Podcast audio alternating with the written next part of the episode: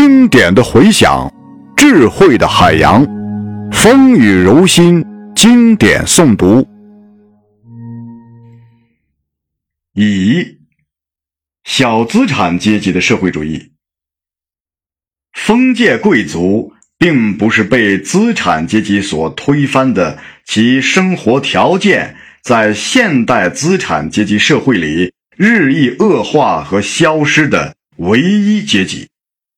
中世纪的城关市民等级和小农等级是现代资产阶级的前身。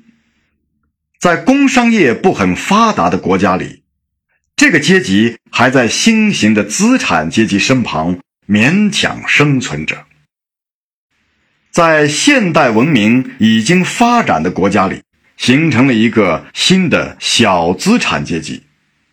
它摇摆于无产阶级和资产阶级之间，并且作为资产阶级社会的补充部分不断的重新组成。但是这一阶级的成员经常被竞争抛到无产阶级队伍里去，而且随着大工业的发展，他们甚至觉察到他们很快就会完全失去他们作为现代社会中一个独立部分的地位。在商业、工业和农业中，很快就会被监工和雇员所代替。在农民阶级远远超过人口半数的国家，例如法国，那些站在无产阶级方面反对资产阶级的著作家，自然是用小资产阶级和小农的尺度去批判资产阶级制度的，是从小资产阶级的立场出发替工人说话的。这样就形成了小资产阶级的社会主义。西斯蒙蒂不仅对法国，而且对英国来说都是这类著作家的首领。这种社会主义非常透彻地分析了现代生产关系中的矛盾，它揭穿了经济学家的虚伪和粉饰，它确凿地证明了机器和分工的破坏作用，资本和地产的积聚，生产过剩，危机，小资产者和小农的必然没落，无产阶级的贫困，生产的无政府状态，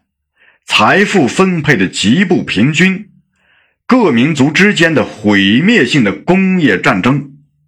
以及旧风尚、旧家庭关系和旧民族性的解体。